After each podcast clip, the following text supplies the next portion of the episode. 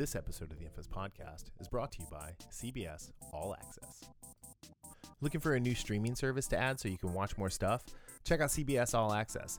Hit up infamouspodcast.com slash CBS and you can get a free one-week trial to CBS All Access and check out things like Star Trek Discovery, Picard, Survivor, um, you know, all the other cool stuff that CBS has to offer. Star Trek Discovery, I said that already. You should really watch that. Um, yeah, so hit up infamouspodcast.com slash CBS to learn more.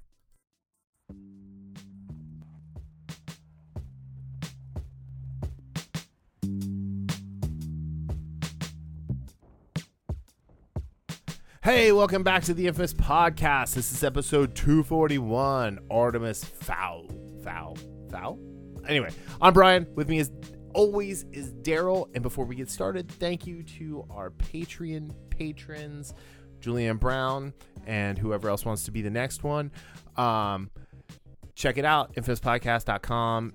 Just click on the link that says Patreon, and it'll take you right there. Um, while you're there, also check out infamouscom slash CBS to get your free one week trial to CBS All Access and get caught up on Star Wars or Star Star Wars Star Trek Discovery uh, before the new season comes out at some point in the very near future. Anyway, Yeah, they really need to to come on now. yeah, right.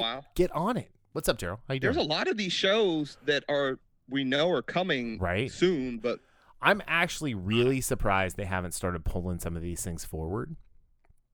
Um, especially you- for the streaming serv- streaming only type shows. Yeah, we finally got a date So- for Umbrella Academy season yeah, two. yeah, we got that a couple weeks ago on on July second or whatever it is. July second. I think that's when it comes out. No, uh, thirty first. Oh, July thirty first. Okay, whatever. I think it whatever. We but it came out a little bit ago. But anyway, uh, all right. So this week we are talking about the Disney Plus original, in air quotes, film Artemis Fowl, and you can spell foul however you like. Oh, Uh, we are talking Star Wars Spoiler alert. Squadrons, uh, the forthcoming flight simulator game that is coming out, and then we've got uh, some cool news stories, uh, some some actual Disney Plus Star Wars stuff, um, the adaptation of Frank Miller's Cursed and coming to Netflix, and then David Kep Cope, um, one of the writers from Spider Man, the Tobey Maguire one, uh, is concerned about his difficulties pleasing fans by not making things that people want to see. I- Oh wait, did I let my funny. opinion out on that already? Yeah, it, it was funny. Uh, one of the comments in one of the comments I, I read was, "Well, just follow the source material. Right? See, so easy." All right. So Artemis Fowl, Artemis Fowl. Yeah, well, and I'm not even. I don't even know the books. Uh, we'll talk about that later. Yep, we will talk about that at the end of the episode. We definitely strong opinions. Um, I might actually like as like after we're done record something with Haley because she liked it and I kind of want to make fun of her for liking it. Um. Jeez. Anyway, that would be so You're a monster. Eat me. like the um gingerbread man and what's it called? All right. Uh all right, so apparently we're going to get a whole lot more Star Wars in the future and it's all going to be live action TV shows. Um I'm okay with that. and it looks like the Mandalorian season 2 is going to be used to make a bunch of like backdoor pilots. Um so one of the, the one of the things that uh well okay, first off, if you guys want to see some really good coverage on this, check out the Nerd Den on YouTube. I don't know, Darryl, do you do you follow him? No, I don't. Um, I one of the ones. Or I'm sorry, the Den of Nerds. Den of Nerds. The Den Nerd. Den is the studio where I sit. Um Yeah. and when you sit occasionally when you when you travel north of the wall to to come up here. Um but so he's done a lot of really good uh a lot of good stuff and he actually coined the term the the Star Wars MCU, which apparently he's gotten a lot of hate in his comments about, but I kind of really like that.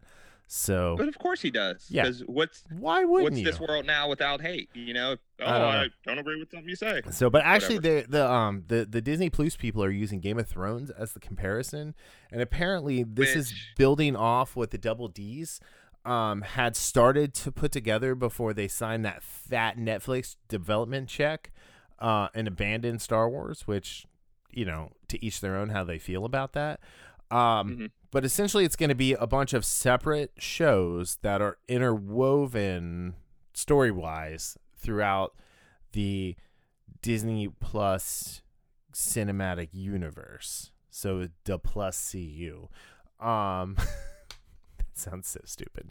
Uh, anyway, I'm super excited for this. Uh, this is what we've needed with Star Wars for a long time. This, I think, doing this as a TV, um, streaming, whatever type of a thing, is the best way to move past the Skywalker saga and then open up the the cinema to to more standalone stories. Absolutely. And it, the two most important letters is you're talking about the double D's, the double F's. Filoni and Favreau are going to be over. I think Filoni's going to be overseeing it, but they're all both going to be involved. Yep. Which, again, what we've done, what he, what Favreau and Filoni has has done with the Mandalorian, what Filoni did with Rebels, and did he do Clone Wars? Yep. Yeah.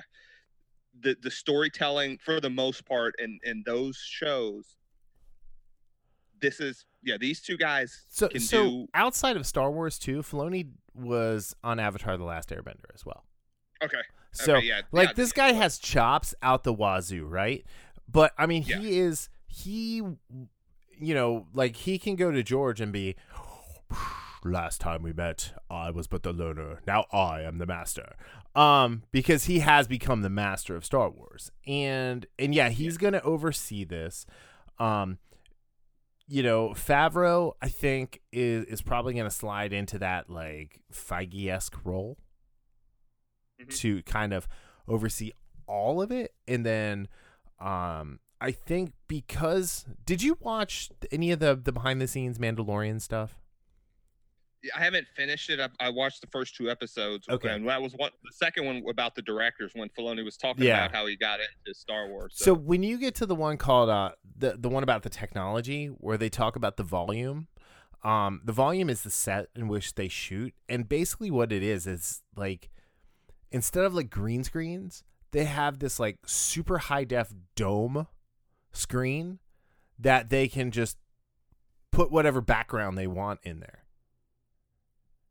And and then like build like some set pieces in front of that and like they can make changes on the fly and, and really kind of so they treat it so they're they're they're storyboarding and they're shooting a lot of this stuff like animation um and because when you know listening to Filoni talk in that second episode about the directing the way George had them do Clone Wars they did a lot of blocking like they would do for actors and then they would go and draw it for the animation. Ah that's interesting. So Yeah, so I- I- this is I really really- cool. Yeah i need to get back to that um special but yeah i think we talked about a few weeks ago how them focusing on the tv you know the television side of things of star wars instead of the big screen is both of us were fine by it. And this like i am very excited for this again because of the Yeah. two individuals involved. Oh yeah. And they're going to have a plan. You know they're not going to just do oh i don't know a trilogy and you know not have a you know right. outline of where they were going to go, where they're going to go. so I, They, I mean these guys are going to do that. hopefully what they do is they kind of uh undo some of the sequel trilogy um i didn't hate all of the sequel trilogy right No, me neither. um i i, I liked the force awakens i thought it was a great reintroduction to star wars even though it was a retread of star wars Absolutely Um, derivative. i i liked some I, like i liked all the ray and kylo ren stuff from the last jedi um yes. everything else in there was hot garbage. And then I I liked the Rise of Skywalker, but I feel like it was a standalone movie. It was not the end of a story. Um Yeah. or it was episode 8 and like maybe we'll maybe in 2022 they really have the real episode 9 coming out and they'll just be like, Mhm. "Yeah, the last Jedi never happened. That was like episode 7.5." Um but yeah, I don't know. I think the cool thing about this is, is this is what we've been as fans been begging for from from Star Wars is to give Dave Filoni the reins to to a larger chunk of the universe and let him run with it. Yeah, and to your like when we were just talking about, I I'm a, I was a big fan of the Force Awakens. I, I granted part of that was a nostalgia Mhm. factor. Part of it was Daisy Ridley. I love her. Uh, uh, yeah, I was going to say Ben Solo, Adam Driver, but yeah, both like their part in the Last Jedi is was very salvageable. yeah.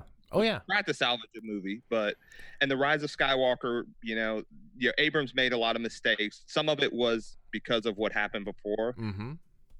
Other other things I would say, like I'm not going to put it all on your favorite guy, Ruin, but uh, I mean, Greg Grunberg Yeah. did ruin a lot of the trilogy. I'm not gonna lie. I, I, I didn't you just say you like jumped up and down when he got shot down? I did not jump up and down, but I may have done a little like yes, A fist pump. a little like fist pump. Yeah, uh, like the little meme of the little baby like bringing the fist down, like like the elbow down thing. Anyway, Yeah. um, but no, I I will say this. I I'm really I really want them to be very deliberate in who they pick as the creators that they do with these TV shows, right? Absolutely. Um, I think Deborah Chow needs to be a part of any creative team that they put Yep. together. I think Rook Mhm. Needs to be a part of any creative team that they put together because, Yep.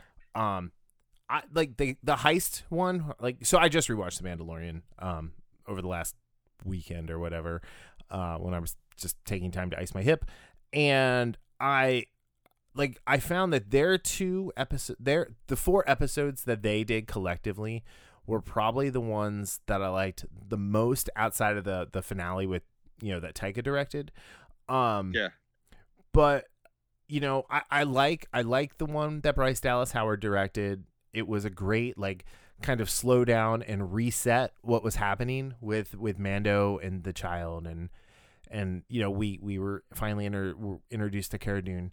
Um, and I would like to see all of them. Like I'd like to see more from Bryce Dallas Howard because I thought the action that she did, even though it was very like Earth based, um, it, it would have been great to see that to see what she can do with a space battle. Um, Yeah. because you know, I mean, her dad obviously like the best parts of Solo were the Millennium Falcon flying, doing the Kessel Run. Um, Mhm. and and so you know she she definitely has that that visual style but i you know i i'm excited like if if, if we're really getting a live action ahsoka and we're gonna really get a live action rebels follow-up i just want to i want to reiterate um if anyone from the story group is listening which they're probably not but like if anyone knows anyone in the story group and they can share this dev patel as ezra bridger is 100% must I mean, I called it. So I called Donald Glover as Lando years before they announced it. Years, right? When they first were like, "Hey, we might do a solo movie," I'm like, "Great, hired." hi- Like, you can go back and listen to the podcast. There's a tweet about it two years before they announced it. Um, Dev Patel as Ezra Bridger is 100%. And then I saw a rumor that Sasha Banks from WWE might be playing Sabine Wren. Um, I love Sasha. Love her. She's my Mm. favorite. She's my current favorite. Fe- she's my favorite female wrestler currently wrestling. Right. Mhm. I don't know if she can act. So like That's if that's where I'm I'm kind of mm, I don't know. So if she Yeah. can act, awesome. But I you know I, I trust them, especially with Dave and, and John in charge. Um, Has she been in anything before? No, I mean, I mean, she plays a character. She plays Sasha mean, Banks on WWE, WWE. and you know Yeah. she's fantastic at that. So, you know, who knows? But um, I will say this: um, the last thing is whatever they do, I want them to do the behind the scenes documentary series for everything. Oh, I love yeah, that is I'm a fan of behind the scenes director commentaries. Mhm. I'm a fan of all that. I've watched it. I watched them for like most of the MCU movies that they have them for. So I just love that stuff. right? So if you go watch once you watch the one about the technology, um there's a book called The Droid Maker and and I've talked about it on the podcast before. It it's a book about the rise of Lucasfilm and Industrial Light and Magic. And there are, are things that Jon Favreau like asks for when when he came over to to Star Wars to do the Mandalorian. They're like, "Oh yeah, George has been working on that." Um like technology he thought he made up. Um and and the people at ILM are are the people who should save society. Yeah. They are the smartest people on the planet. Sorry, NASA. Yeah. Anyway. they, they're they're pretty awesome. All right. Uh so yeah, so you know, all right, so the Kenobi series, there's talk about a Boba Fett series, which I'm not really I, interested that in. was the one I'm. Not, that was the only Um, one out of the group that I just said. You know, I'm not really interested. And in. I mean, want- I'll watch it. I want the Cassian Andor K2SO series, but only if it's following that like alleged storyline that he was actually an Imperial double agent. Um because I think that's a really cool idea. Cuz we saw a Yeah, bunch of like, like- rebels, you know, do it the other way, but there weren't really a whole lot of like Imperial spies. Like we never heard about them. They kind of treated like the, the Imperials like they were this bumbling organization when the ISB was, you know, the um you know, the top intelligence agency in the galaxy. Yeah, yeah, that that seems like that's a misstep not to include that in some type of in in, in canon in some way, shape, or form. Yeah. Absolutely. All right. So moving on. Uh you've watched this trailer. I haven't. I'm going to play it here in a sec. Um and and we can talk about it. Do you want to cue it up so you can Uh, watch yeah, it? Just like turn the volume down on yours. Um yeah, hold on. and then uh we can we can discuss cursed which i am f- not familiar with this frank miller book um but it's an excalibur story so i'm all in i think uh i I- i'm really hoping frank miller can i don't know how old this one is but i'm hoping he can kind of turn it around because i do like to say he hasn't written anything good since before robocop 2 so anyway you ready All right. all right, I'm gonna hit play now. All right, so it opens up with it looks like Katherine Langford's eyes, and then an old man with a sword. With okay, this is like the most Frank Miller thing. It's got Yeah, it like does. it's got like that whole 300. Zack Snyder 300 thing. There's a kid, some girl gets tackled. Okay, creepy deer There people. Oh, Floki, nice. Loki. So he's not related to any of the Skarsgårds. Did you actually know that? Yeah, he is. He is. He- how? I don't think he is. Mm, Yeah, he is. Oh, okay.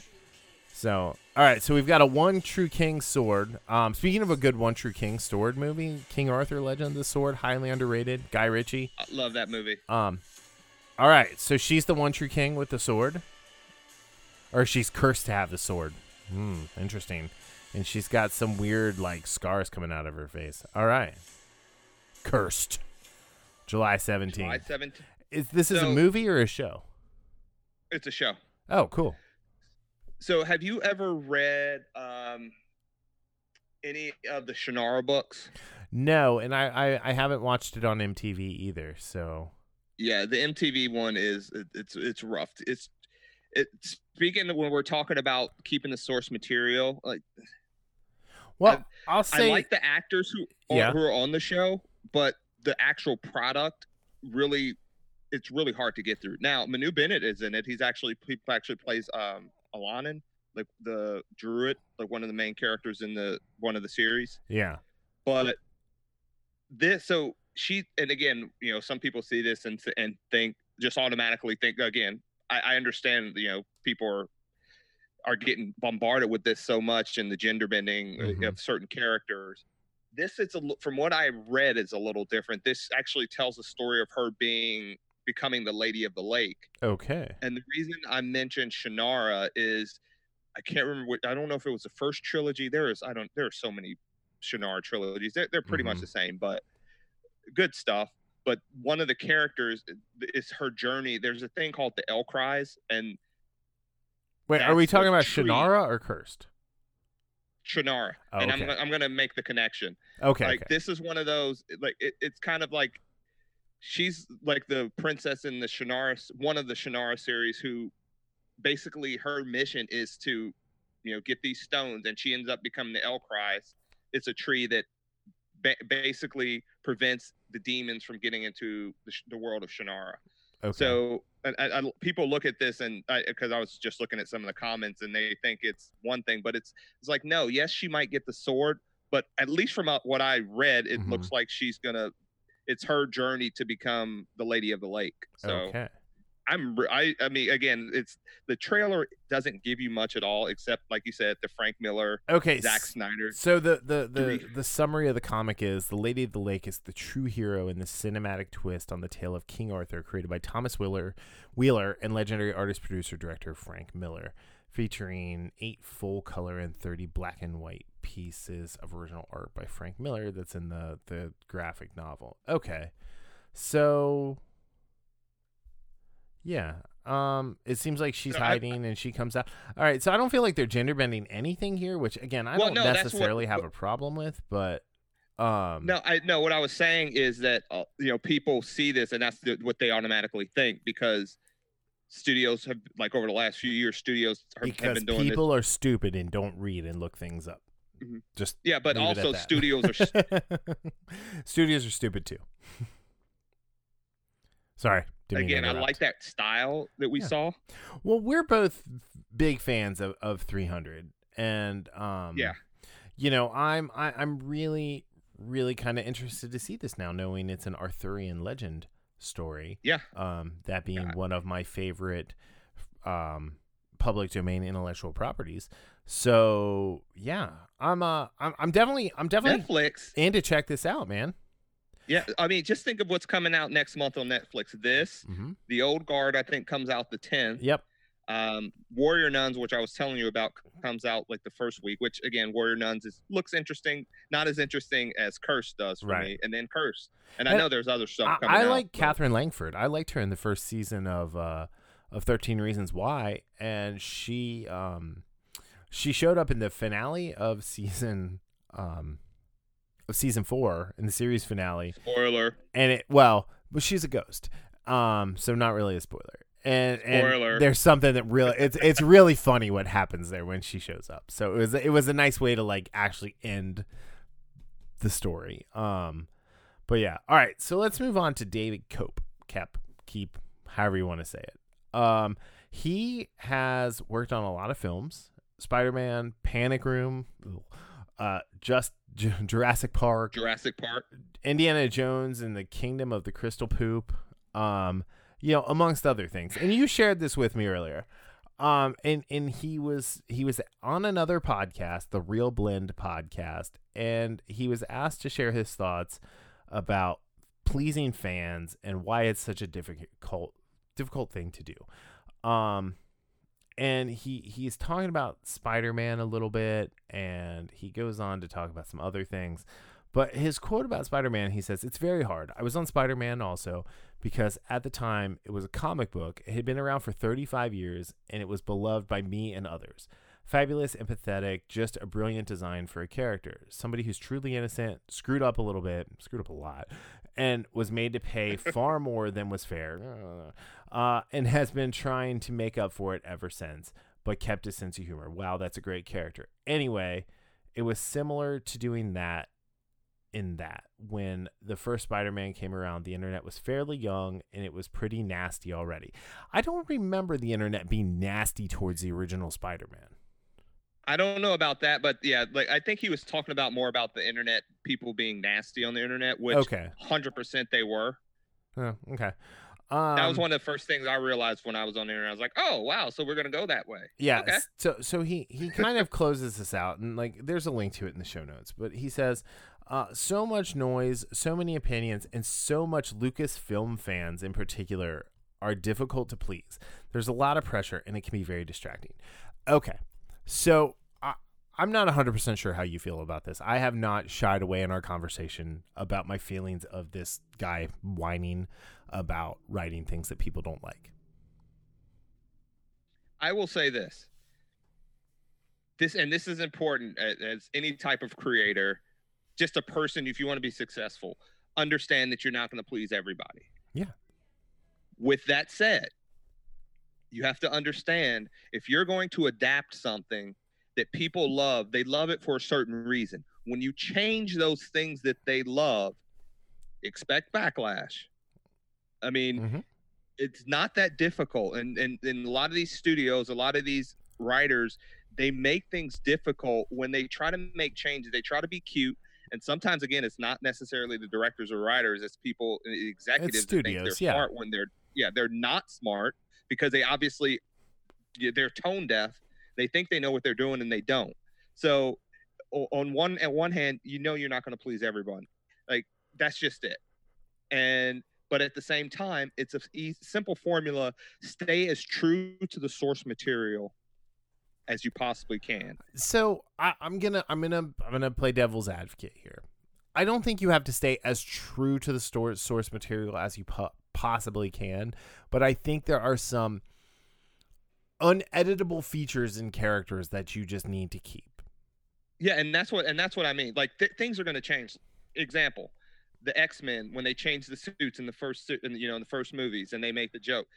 It made sense, and some people didn't like the change in uniform. I didn't mind it, but yeah, like you said, there are certain things. There's the heart of a property, whatever it may be, whether it's a book or mm-hmm. a comic, whatever, that you just can't change.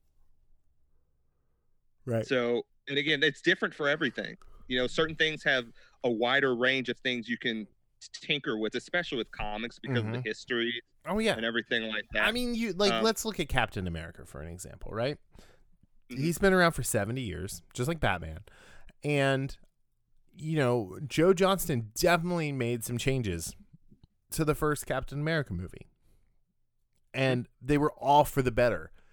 Um, yeah. You know, part of that was Marvel in the early 2000s kind of had this little stroke of brilliance that worked for a little bit where they did this ultimate universe where they rebooted all of these characters X-Men, Avengers, Spider-Man as if they were starting in early 2000, right? So Peter right. Parker, yeah. instead of being a teenager in the 40s, was a teenager in 2001, and you know they were fun. They were uh, they were a great thing. We got Miles Morales out of it. I think without that, we're we're missing a great character, and we don't get you oh, know into Spider Verse. Um, but you know we we don't get the version of Thor that we see in Thor Ragnarok. That's for sure. Um, yeah, absolutely. But you know that that's that's that's they still stuck to some some irrefutable like points to the Spider-Man character. Uncle Ben dies, right? Peter feels yeah. responsible for it. Now, I, I will agree with him on on the one thing is, is Peter. The the whole thing about Peter Parker is he's fighting for redemption, and he's he's always trying to redeem himself. Um, he goes through a, a point in the comics where he's like, no one dies while I'm around, nobody dies. Uh, and it, it, it's this great like Sisyphus pushing the boulder uphill tale of, of Spidey, and that's kind of what he is. He's Atlas with the with the world on his shoulders, and yeah. you know, there's a great there's a great line in, in Justice League Unlimited when they say um, it, it's in the Once and Future King episode where Warhawk looks to John Stewart and he says, "Well, what do what do we do when what do you do when you feel like you have the the the whole weight of the world on your shoulders?" And John looks at him. He says, "You set your feet." Um, right? Well, it, I mean that's like great what, advice. yeah, it's like what Cap said to uh, Scarlet Witch in Civil War: "You save as many people as you can." So, um, like Superman, it, you that, can't save them all. Yeah, you know now Which, jonathan and martha kent from the the snyder verse of superman you monsters he has to save some of them he can't let them all die you monsters but yeah anyway um yeah so i you know like reading this I, you know i was joking and i'm not gonna use i'm not gonna say what I, I said before we started recording because it's you know it was just mean but you know get you're you're a creative dude get some thicker skin like if you yeah. if you're if you're out there and yes, there are people who are going to say horrible horrible things. But you know what? There are people who are going to say great things about it because that that yeah. the first two Spider-Man movies really oh, man, they're so good. Like, you know, the X-Men movies were great, but those first two Spider-Man movies really set the tone for what modern superhero movies are. Um and and you know aside from the organic webs and and some of that in the first movie it was really good and you know i i think i think part of the problem and they tried to fix this in the amazing spider-man is they went to the mary jane well way too soon and and ignored the the whole gwen stacy arc that kind of set peter up for how he is in love uh, for the rest of the character's life and, and is still currently happening. Um, whereas the Amazing Spider-Man did the Gwen Stacy thing, and then they were going to introduce Mary Jane, which I, I felt Yeah. like was the right way to go. I think the way that Spider-Man MCU version is handling this is really interesting because she's not Mary Jane Watson. She her name is Yeah. Mary Jane, but she's just a girl named MJ. Um, Yeah. and and she's a new character. You know, like I, she's a new character with the same name, which I, I don't necessarily have a problem with. Plus, Zendaya is fantastic in the role, so like that's a thing where they they they've skewed continuity and they've skewed canon. Um, but it works because what what do I mean? Well, what do we always say? What is the most important thing in any of these things?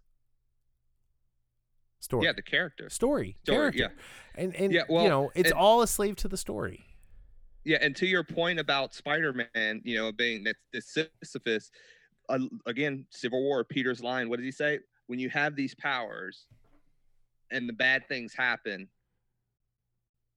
you know, you're basically basically it's the great power, great responsibility Yep, line. So without saying even it. though they have a, a MJ who's not Mary Jane, even though they uh, they didn't necessarily change it, they've gone in a little different direction. right. That core tenet of Spider-Man's character is still in there, Mm-hmm. which it's one of the things that people were disappointed in, in a sense. With you know, as much as I love Man of Steel, you know, he's about hope, and they made him kind of like a brooding thirty-something in a way. Yeah, So, and you know the I whole the S stands for hope. That was really it. Um, you Yeah. know, I think part of that you look back at at the time, and I know we don't talk about politics too much, but you know the whole Obama campaign was run on hope.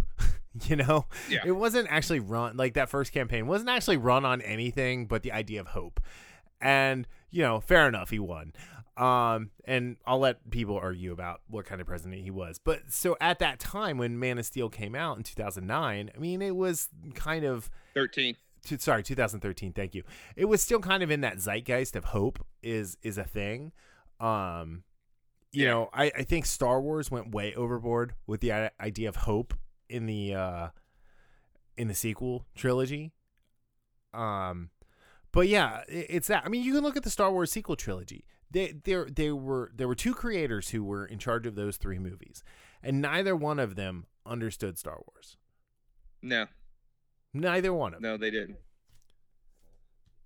Nope, they didn't. That and again, I I like like I said, we both said we Oh, liked yeah. The Force Awakens, and we, we both like par, a certain part of Last Jedi. So, I mean, my my takeaway, so- my so my takeaway from from the sequel trilogy, right? Han Solo was a deadbeat. Luke Skywalker was a, a crazy hermit, and Leia was someone who couldn't actually get it done and just wanted to fight. I mean, I mean, am I wrong?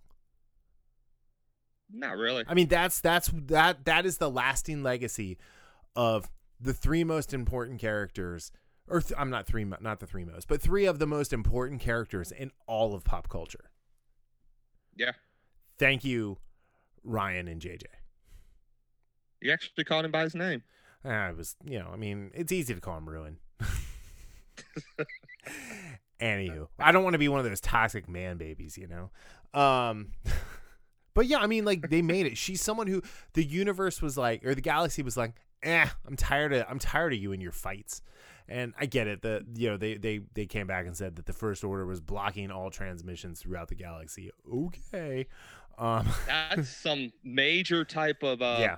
Technology. Yeah, this was a group that was invading from the outer rims, but you know had conquered the core worlds already in a day, in a day since the the Hosnian system attack. Keep in mind.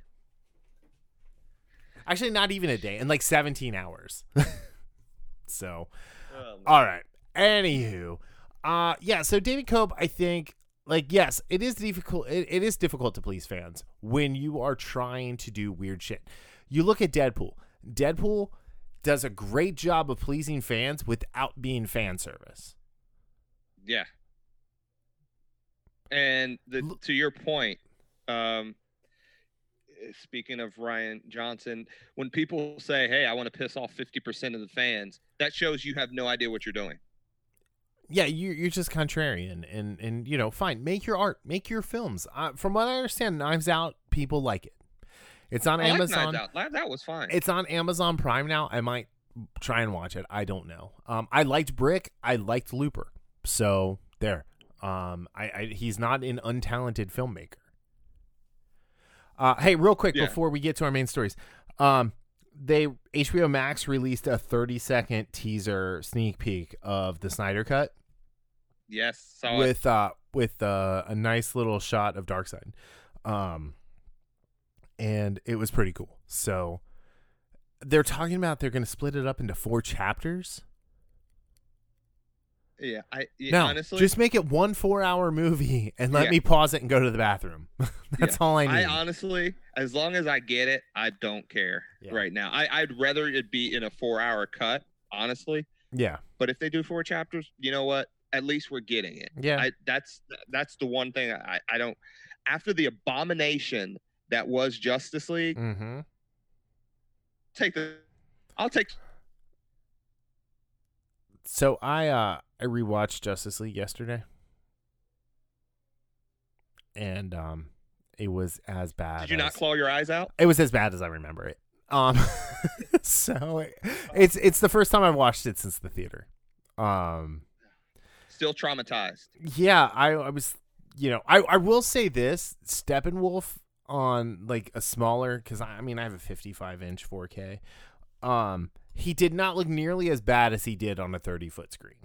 So, um, he still looked bad, and and his lips still did not actually move, and um, Cy- cyborg's cyborg's armor um Oh, was dude, horrible that- and like the one the was- one the, the the the the cyborg side of his head was did not line up with the top of the other side of his head um not even the hair like it was like way lower so that bothered me um but yeah and then the mustache gate oh man. God, that's a that's a hellscape of a nightmare right there. All right, so we've been talking about news for a little while. Let's move on to our first main topic here: Star Wars Squadrons. We got the preview trailer for that this week. It comes out on October second, twenty twenty, which a lot of people were surprised that that was coming out um, this year. Uh after you guys are done listening to this check out star wars explained. Um they do a lot of they've got a bunch of really good coverage for this or go check out ign's coverage. They have a lot of good stuff um as well but the summary for for this is master the art of starfighter combat and the authentic piloting experience star wars squadrons buckle up and feel the adrenaline of first person multi multiplayer space dogfights along with your squadron and learn what it means to be a pilot in the thrilling Star Wars single player story. So there's there's two two aspects to this game. There is a, a single player campaign and there is going to be multiplayer online. Um I will say I finished both single play- player campaign single player campaigns of Star Wars Battlefront words. 2 over the weekend. So that was fun. Uh if there's a single player campaign, I want to have it take anywhere between 8 to 15 hours. I don't want to be able to finish two campaigns in 3 hours. Yeah. That was just We- not fun. Now, I mean, it was fun while I was playing, but and we both know I'm really bad at first person shooters. like really Yeah, really bad at them. So, so, and, and yeah, it's not one of those games because it's a, a, uh flight simulator. You, Yeah. you you can't camp in the corner. no, but I can fly like it's nobody's business. I'm good at the okay, flight that's what I was gonna ask if you So- were a fan of uh, yeah. flight simulators. I prefer the flight parts of it. Like I actually try and make those last as long as like the flight battles. I tried to make them last as long as I could. Um, like especially there's one in the in the second campaign where you're you're fighting in an asteroid, and I kept like making them chase me around asteroids and stuff like that. So, um, so yeah.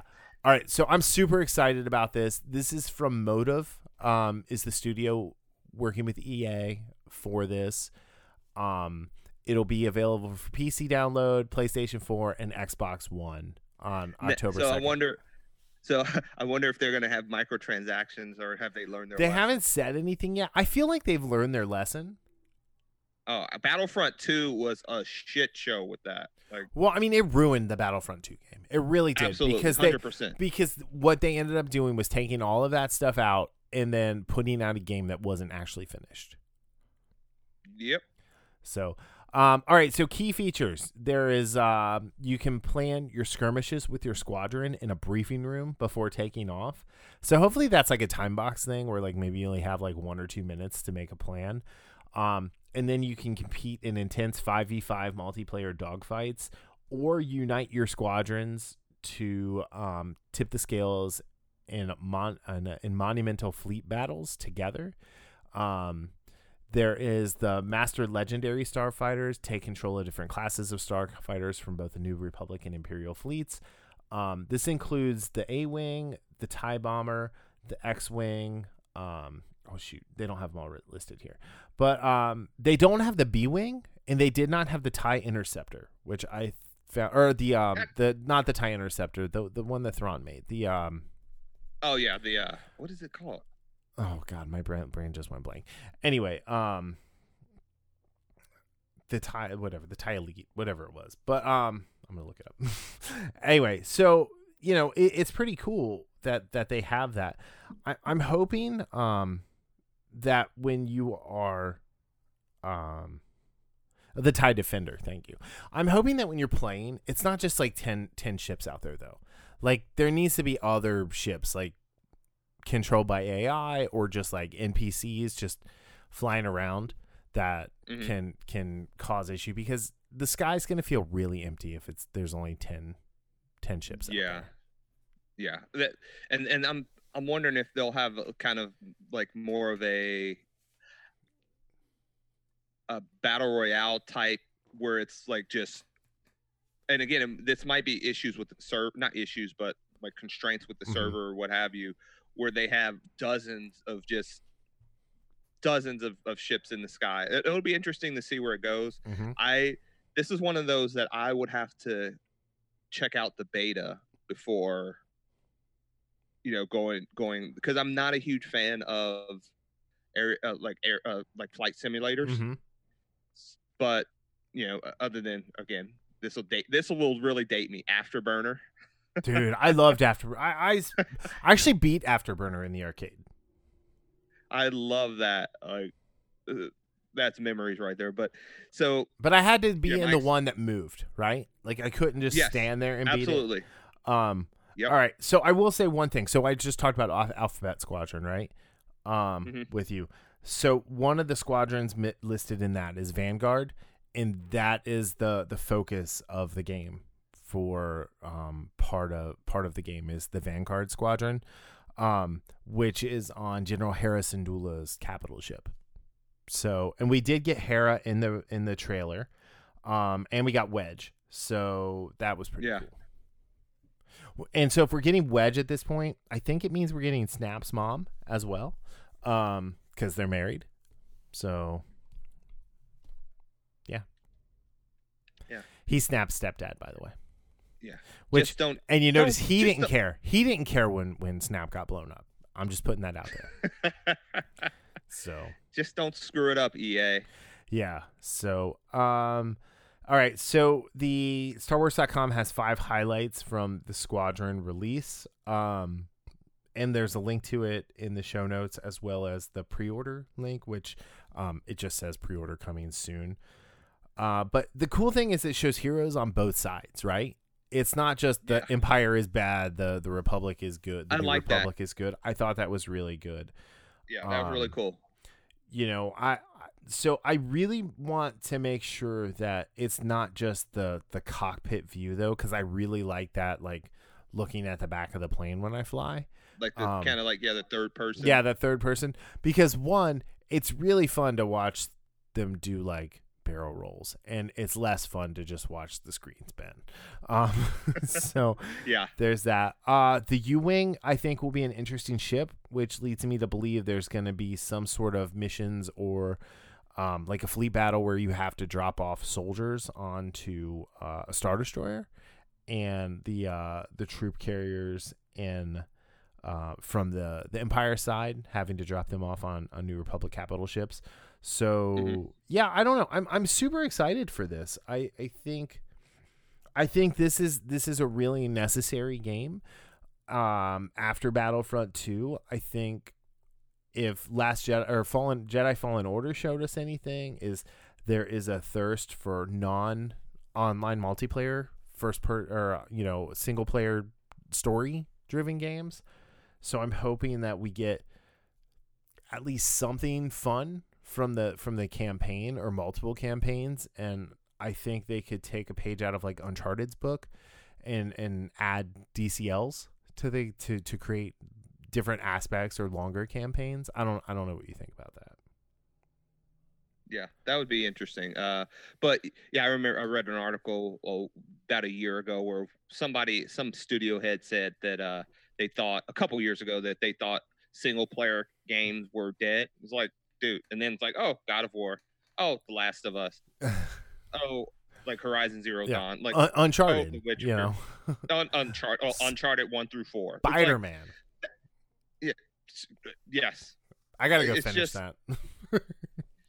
dude, I'm I'm at like 91 percent on the trophy wise, so I have to get I have nine percent left. I think I'm at twenty seven percent of the game being done. Shame. I wait, I got to the part where like there was the big explosion, and then I never went back to it. Man, Well, it was Great so game. much like the PlayStation 2 version of Spider Man 2 that I, I, I did have a hard time enjoying it. I'm not gonna lie. Um, the web mechanics in the PlayStation 2 version were were superior to the PlayStation 4 version. yeah, I I loved it. Like I loved every like, not everything about it. I there were some issues I had with it, but overall I love that game. Yeah. Great game. So hopefully the squadrons will be a you know nice little boost in the arm of and it'll Mhm. probably be it's coming out right around the time Mandalorian I'm assuming will yeah, this will be right right in line. So I'm curious as to how much this will be canon, um, because you know Inferno Squadron is canon from from Battlefront 2, and um, yeah, I don't know. So it looks awesome. Yeah. So i I mean, honestly, if if it looks as good as the Battlefront 2 space battles are great, just don't make it play like the Battlefront 2 space battles because um like there's no way to like really dodge um other than to do like barrel rolls and things like that whereas in the PS2 version of Battlefront 2 um there were specific combinations of button presses that you could do to do like a flip or a loop or you know there there was just a bunch of different things you could do to evade. Um and it, it took away like not health but whatever like boost. Um so like you maybe couldn't go as fast if you were you were constantly trying to do that. Um Mhm.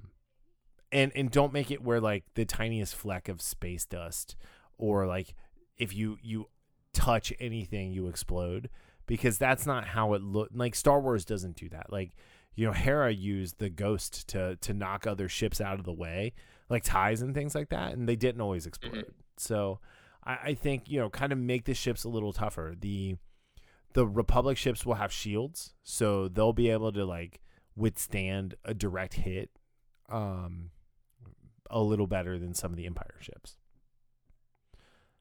But then the Empire ships will be like more heavily armed and faster. So, right. anywho.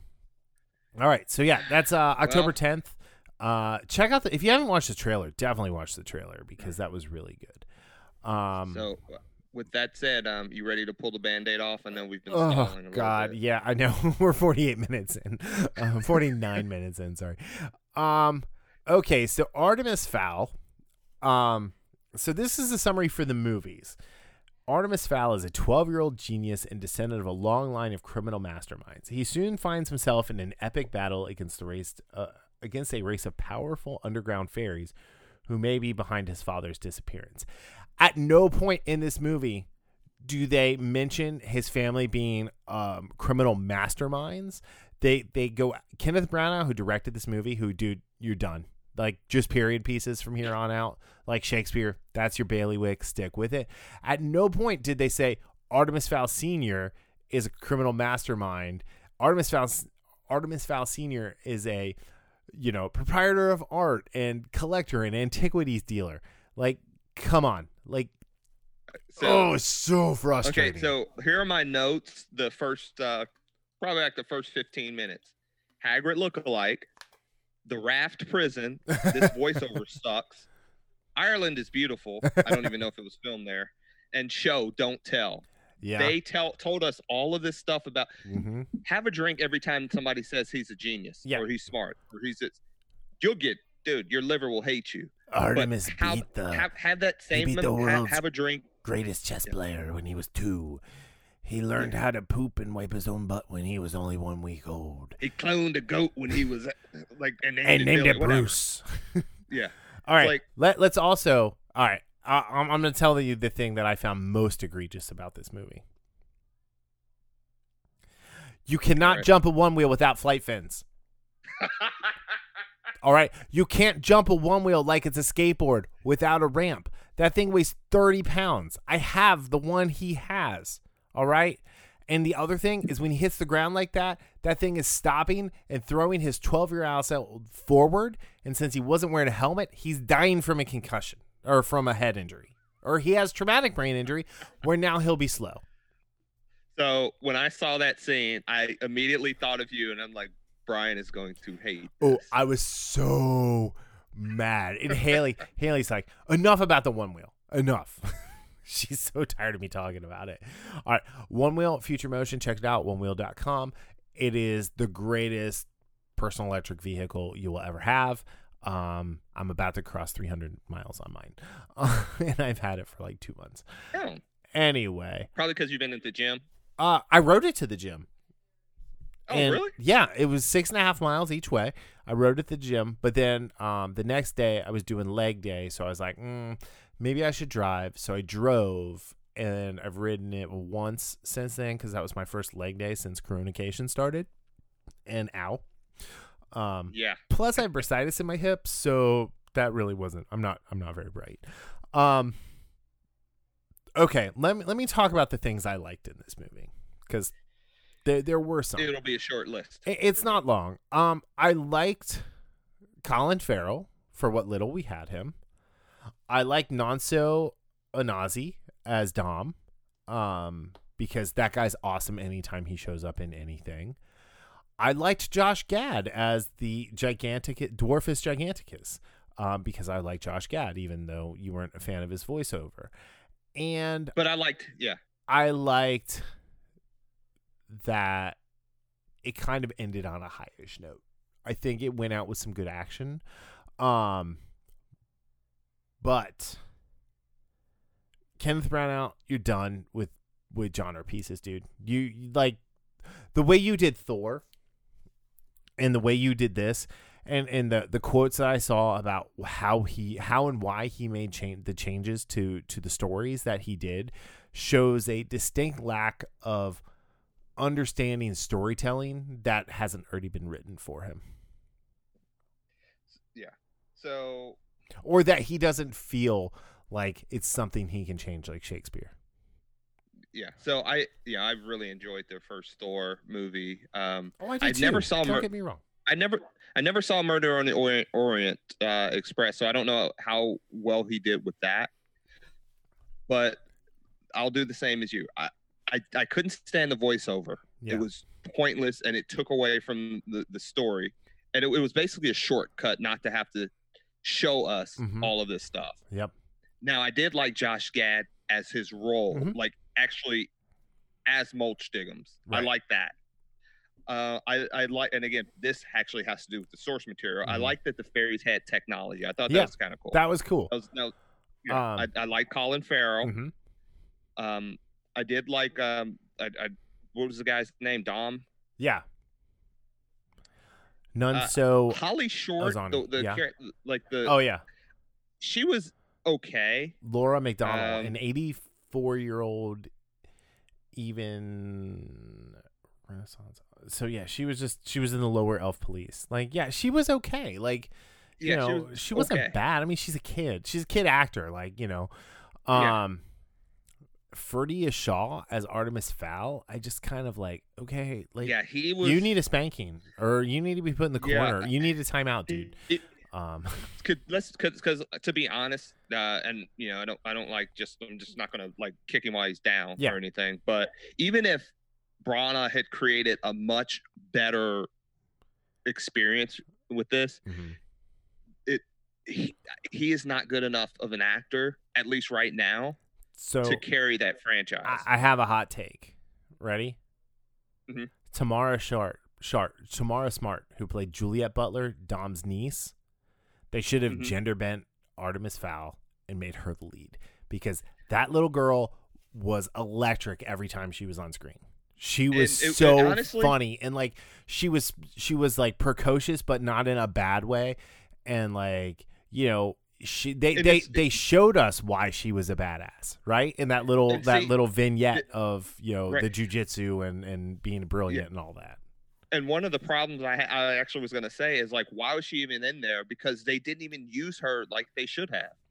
And honestly, that like she, I, th- she had the she has the charisma. It's the charisma Mhm. that I don't know what it is but she has it yeah yeah exactly. she has exactly. certain what the French factor. call and I don't know what um but you know, yeah, I, I just thought like the, the the kid that played Artemis Fowl Jr. Um he wasn't you know, like I didn't root for him. I didn't root against No. him. He was just kind of there. Um you know, I, I think okay, so we talked last night and so after going and looking at the um the like looking to see about the the book like what were the differences and the changes Oh, right? my. okay. And and we're and neither one of us have read the book. have not read the Uh, books. Uh i kind of want to read the books now after after what i did.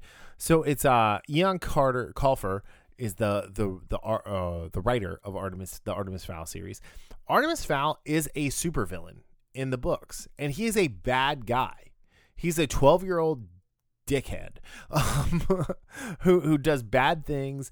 He captures a fairy and uses the fairy as a conduit to steal gold from the underground fairy lair. How cool That's would not a- that have been? yeah. And and Yeah. and you know they're they're they're doing multiple movies of this, right? Like let's have a slow Yeah. burn. Let's have him like get redeemed. Cause guess what? Nobody wanted Ben Solo. Nobody wanted Kylo Ren to be redeemed. Everybody wanted that guy to get got in the most horrible way in the Rise of Skywalker. And no, they were able to redeem him and make us cheer for it and be happy that he saved Rey and he sacrificed himself and was redeemed in the end as a good guy. Like Mhm. these are the stories we like. Watching him, watching a 12 year old pseudo break bad and have to tell you, oh, by the way, I'm the bad guy. It's like, nah, nah, brother, nah. No. You and, know, and again, it, um, the oh, go ahead. there was there was nothing that this movie did to convince me that he was a genius. Not one thing. No. You know what this movie convinced me that? Is I don't want to watch any more of these movies. Plain and simple. Like I, I'm not. I'm not coming. Like you know, who who hands the 12 year old the keys to the helicopter that he's never flown before? and Like they never again, and- mention him being a pilot in in any of that stuff. It's like, Yeah, come on. and and again, you know, one of the things we were talking about before we started recording was the Blood Eagle. That's basically what this movie was to the source material. It held it down and it gave it a Blood Eagle. Yeah, but the source But- material screamed and doesn't get to go to Yeah, I was Valhalla. say, the source material So- screamed, yeah. I mean, this Um, movie was terrible. The worst part I- about this movie is Dame Judi Dench. I was about to say, I, don't- I don't know. Take it- When when, Yeah. when I see Judi Dench on a call sheet or cast sheet for a movie for the past five years, I'm like, ugh, I'm not watching this. She Okay, has and- gotten she's gotten to the point where she's just so bad in movies that she's like like Jack Nicholson is got to the point where he was so bad in movies he was just Jack Nicholson doing like Yeah. different weird accents. Now she's just Judi Dench doing different weird accents. Yeah, it's Like she was doing the Batman voice from the Nolan Batman movies. Like, I'm an elf. You have to do what I say. uh, Swear to me. I, I and one of the things I told you about, and for those listening, I don't know if you follow anybody follows on YouTube Screen Rant, which again they're they have iffy content, but one of my favorite things on the internet is the pitch meetings done by the Ryan Yeah. George, I think. Yeah. And I watched the one I watched the pitch meeting for this movie before I even watched the movie, and it's even like I couldn't. It's hilarious because I'll tell it's you so true. uh, what I'm most excited for about this movie is the uh the honest trailer. Oh you know that's gonna come out of this. So yeah. Uh, you know, let's do a spinoff. Let's take Tamara Smart. Let's take Josh Gad. Let's take Nonso uh, uh, Azan, Anozie. I guess that's how you say Dom. Um, and let's take Colin Farrell. And like, let's go make a new movie without Yeah. the rest of. This was of like a dream. people. You know, Yeah what? yeah, like this was a dream. have it have it where Tamara Smart wakes up in the in the shower and she's like, "Oh, I dreamed I was a stupid Irish kid." so, oh, Daddy, I was a I was a stupid Irish boy, and you were the butler, and Colin Farrell was the good was the dad, and and like really, Colin Farrell's the butler, and it's the Yeah. other way around. Um, let's do that. So, all right, uh, this movie has a 95 minute runtime. Um, it could easily have been 15 minutes shorter. Um, it it a- has one of the most abrupt endings where it, there's no real climax to this movie. No, and, None. and like you said last night, it feels like there's like 40 minutes of this movie that was actually cut out. Yeah. Like, because there's some weird fever, fever fever dream you get while watching it. Um, 125 million dollar budget. And on what? Because for the most part, the special effects suck. Yeah. Fol- Foley, the centaur. Mm-hmm. What the hell was that? I don't know. Uh, did that better. What? 15 years ago. The time bubble was stupid, and it looked dumb, and it was like randomly sucking fairies into time and space. Like, what was happening to the people who were But getting why? sucked into Yeah. the time bubble? Um, yeah. Yeah. All right. So let's talk some development here. In 2001, plans were announced for a film adaptation of the series. Miramax was named as the purchaser of the film rights, with Lawrence Guterman signed to direct and Jeff Stockwell to write. In 2003, Colfer stated that the screenplay had been finalized and casting was due to start the same year, but expressed expressed skepticism over whether or not it would come to pass. Uh, it remained in development and was assumed to be development until in development hell until 2011 when uh, it was reported Jim Sheridan was interested in directing the movie with Saoirse Ronan attached to play Holly Short. Uh, Holly Short. Okay, I can get on board with that. In 2013, Disney Pictures announced that Artemis Fowl, that a, a film covering the event of the first and second novels of the series would be produced by Disney and the Weinstein Company with a screenplay by Michael Goldenberg, Robert De Niro, and Jane Rosenthal signed on to this project as executive producers. Uh, in 2015, Variety reported that Kenneth Branagh was hired to direct the film for Disney, with Irish playwright Conor McPherson screen as That screenwriter. Oh yeah, I was meant to be bad. And uh, Judy Hofland, Huffland, Hoffland, as executive producer on September 2017, announced the fin- the film adaptation would be released on August 9th, 2019. So this movie was supposed to come out last year.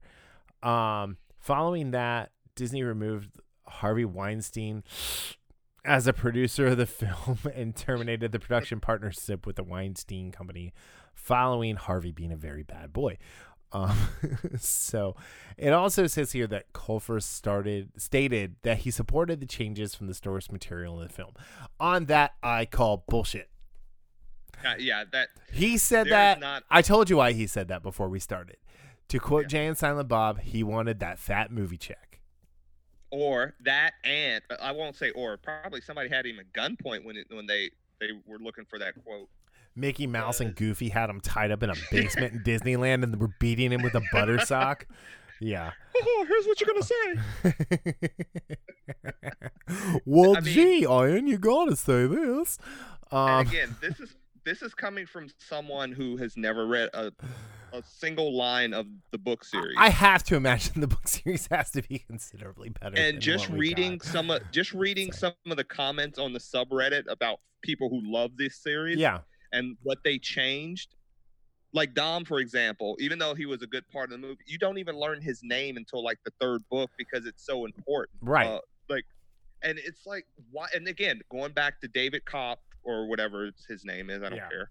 Um, it's very simple when you follow the source material. You don't throw it in a blender and see what comes out of it. This is what Kenneth Branagh and whoever you know the creative team behind Mhm. this movie did.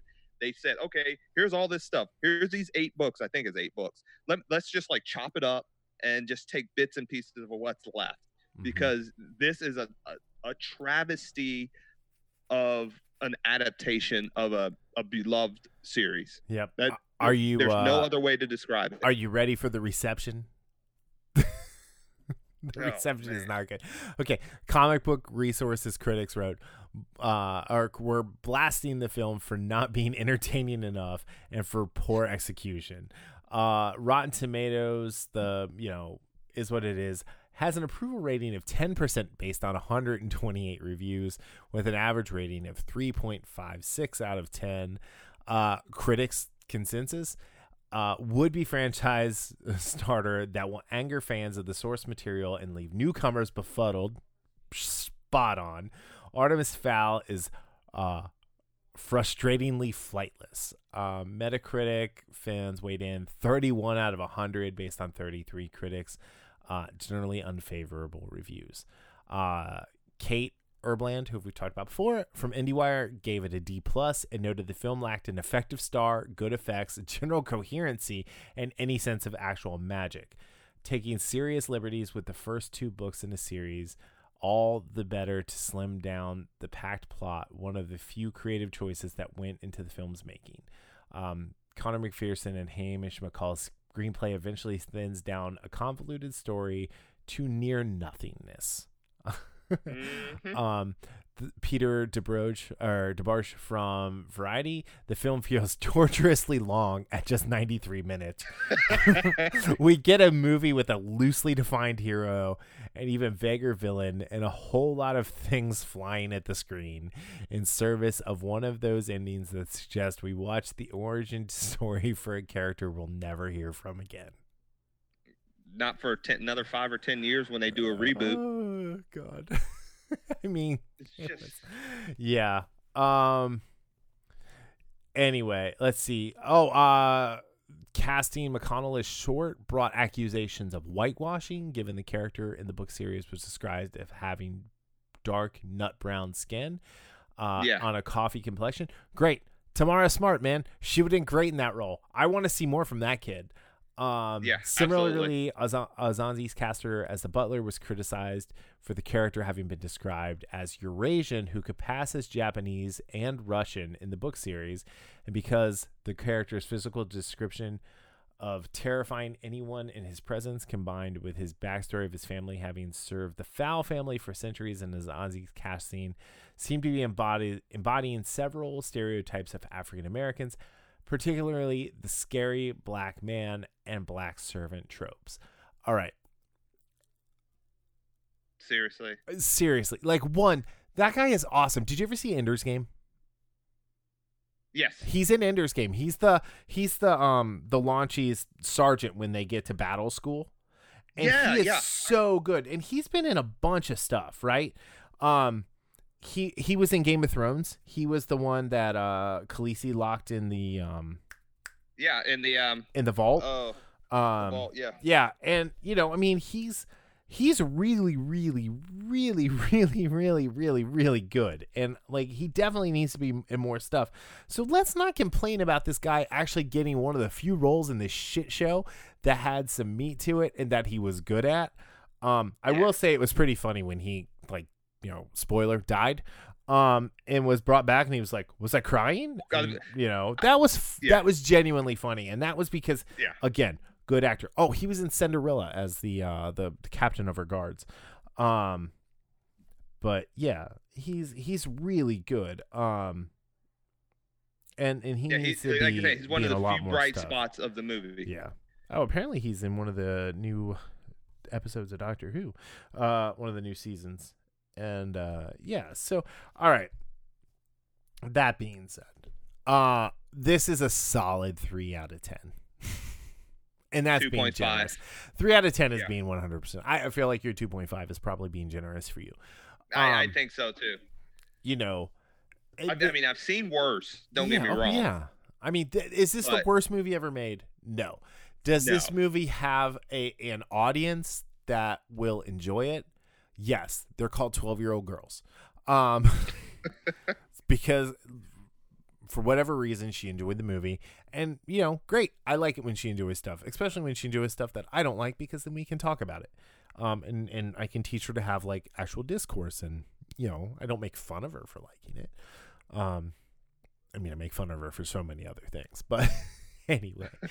Um, but yeah, I think the the the this film feels torturously long at, at just 93 minutes i- is a pretty apt description of, of what this is. And if you're if you're bored here as Coronation is winding down and, and still looking for things to watch, there are things that are a much better use of your time.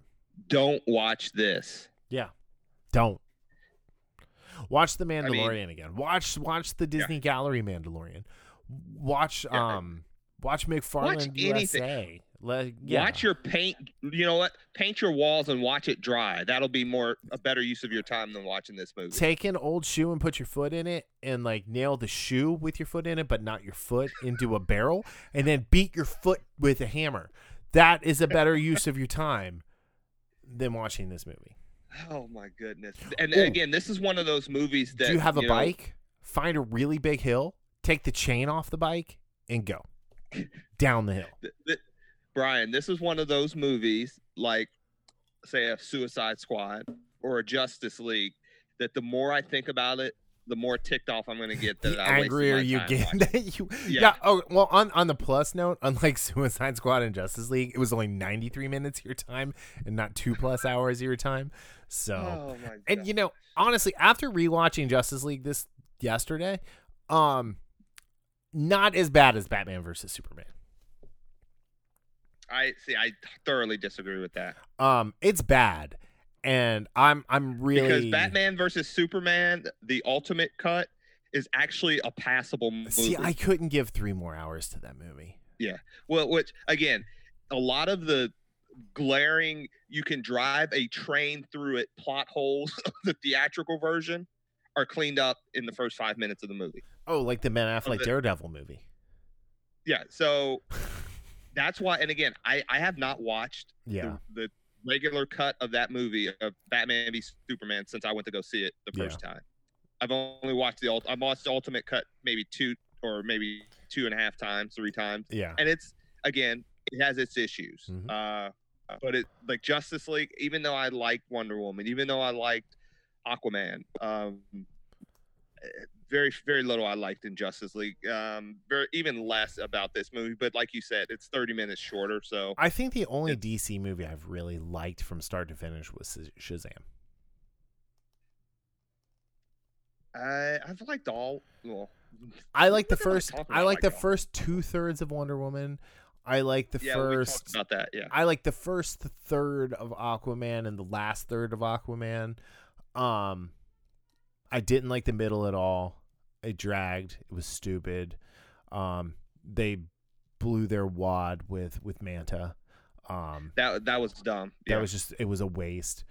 waste Uh, absolute waste you know so so there's that but yeah i i think you know i want to see the Ayer cut of suicide squad because you can definitely watch that movie and see that is a tale of two storytellers um Mhm.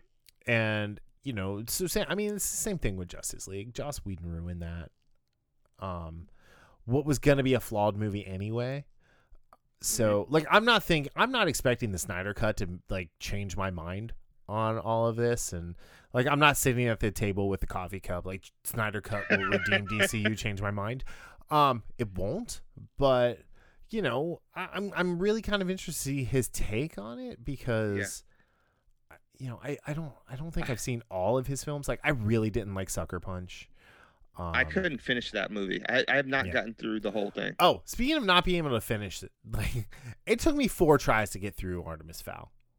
I never made And it the- past the 20 minute mark until you texted me and said, "Should we talk about this?" I was like, "I'll power through."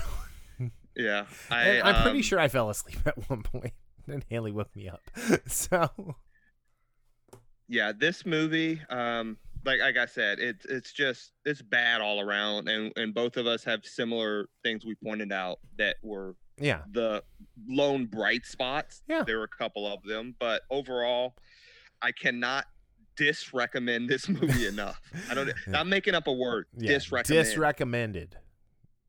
This is certified uninfamous. yeah Uh, all right. So I, I would still watch this before i watch the happening again Oh God. oh. All right. In summary for this week's podcast, we so Star Wars is making their own MCU. Um, there's a really cool trailer for a new Netflix show called Cursed coming out. Go watch it on on um the YouTube. Uh, David Koepp is a baby. Um, Star Wars Squadrons looks cool, and Artemis Fowl took a dump on my Disney Plus account. I mean, It was can- can foul. we- it was so like so. Yeah, this, this episode is titled Artemis Foul, F O U L, and no, it's not a typo. Um, so anyway, all right. Uh, anything else you want to talk about before we go? no not at all i'm just actually just kind of looking forward to july on net netflix in july yeah, man. Netflix is gonna kill it in July. Hopefully, yeah on paper they're gonna kill yeah. it in July. Let's put it. and there. then and then we should be getting the boys too. Oh, Don't- yeah. not forget oh, that. hey, did we ever talk about Love Life? no, we didn't. All right, if you guys have not watched Love Life yet, it's um the Anna Kendrick HBO Max original. Um, it is ten episodes of just Anna Kendrick gold. If you like Anna Kendrick, um, and her brand of humor and and her just acting and and and you know wonderfulness, um, go watch it. That's my recommendation. Yeah. Before next week, go watch it. We're probably not going to talk about it, it. but like it's highly recommended.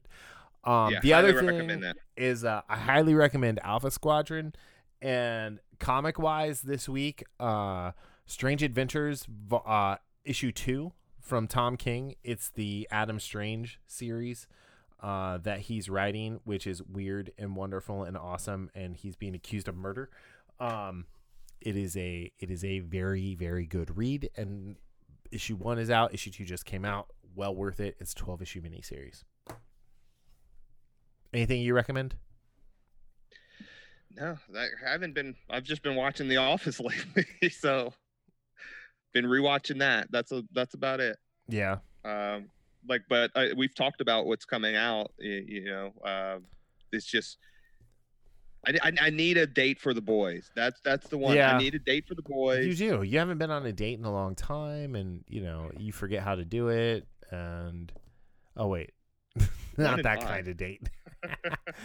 but man, I'm kind of desperate to talk about the NBA. I'm not gonna lie. Oh yeah, I, There's so much going on. Um, yeah. I that right there in itself is like my favorite drama right now because people okay. are So listening to Kyrie Irving for some reason. Yeah. So honestly, I I would probably watch Artemis Fowl twice more than I would have interest in NBA drama talk. Oh, you're so you're so wrong. Anyway, Yeah, that's how much I care about the NBA. And, and but well, I love the gonna call them NBA. I love the NBA. Yeah, like I don't like the NBA. I know. Well, no, no, I take that back. I don't like regular season NBA basketball. I actually do watch the playoffs, and I couldn't care less what these guys think and what they say because half of them. Anyway, let uh, let me just like, leave that. I'm Yeah. not going to say anything else. I, I'm gonna make um, I'm gonna make an argument for why you should watch the NBA because it's actually the most No. fun basketball right now, and players actually stick around the league for years, so you can get a favorite player and cheer for them wherever they go. Unlike college 100% basketball, agree with that. why they're only there Yeah. for a season and they don't even finish the school year before they leave. Yeah. They just go, they play until March, and then they drop out, and it's See, ridiculous. I, I, yeah, I'm not a huge fan of the brand of basketball of the NBA right now, except, like I said, when it comes to playoff time because they turn up the defense. Dude, the brand of basketball right now is so fast. Okay, never mind. it's so fast with the threes and and everything. It like when you have guys like Giannis who are nearly seven feet tall, who can just drain it from anywhere on the court and drive to the hoop. Yeah, but he's like shoots twenty nine percent from three though. Great. But he's not a He, but he's not like that. That's the thing, good. though. That's but he can still make it. You know, like But- it's not like back in the day where the only guy who could shoot the long ball was Bill Laimbeer. Anywho, on that note, this has been Sports Chat on the Infos Podcast. I Uh, know, right? I- oh, by the way, I'm the Dan Rydell. the He's 70 Taysom plan. McCall. We'll be back next week. Uh, oh, have you ever watched Sports Night?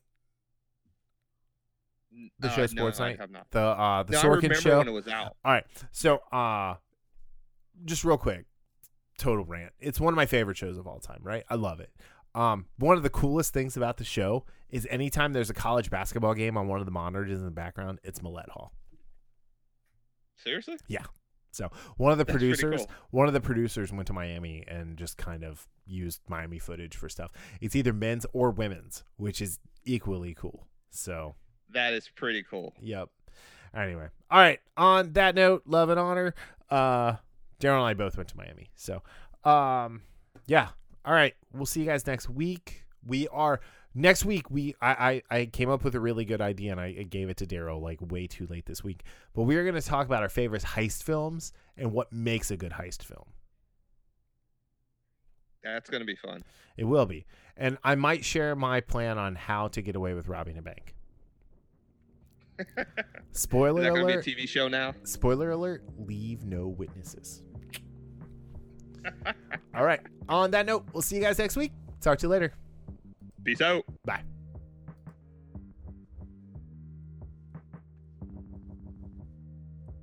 The Infamous Podcast is recorded in Kings Mills, Ohio, just north of Cincinnati, with new episodes out every Sunday.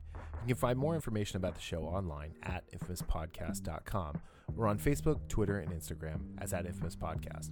You can subscribe to the show on Apple Podcasts, Spotify, Google Play, iHeartRadio, or your favorite podcatching app. If you're enjoying the show, consider giving us a five-star review on Apple Podcast or check out our Patreon at patreon.com slash infamouspodcast for our new tiers and rewards. The Infamous Podcast is hosted and produced by me, Brian Tudor, with music provided by Michael Henry from meetmichaelhenry.com. You can find me on social media on Facebook, Twitter, and Instagram as at Brian Tudor. So, whenever you're listening to the show, have a great day, night, evening, weekend, whenever it is, and we'll see you next time. Later.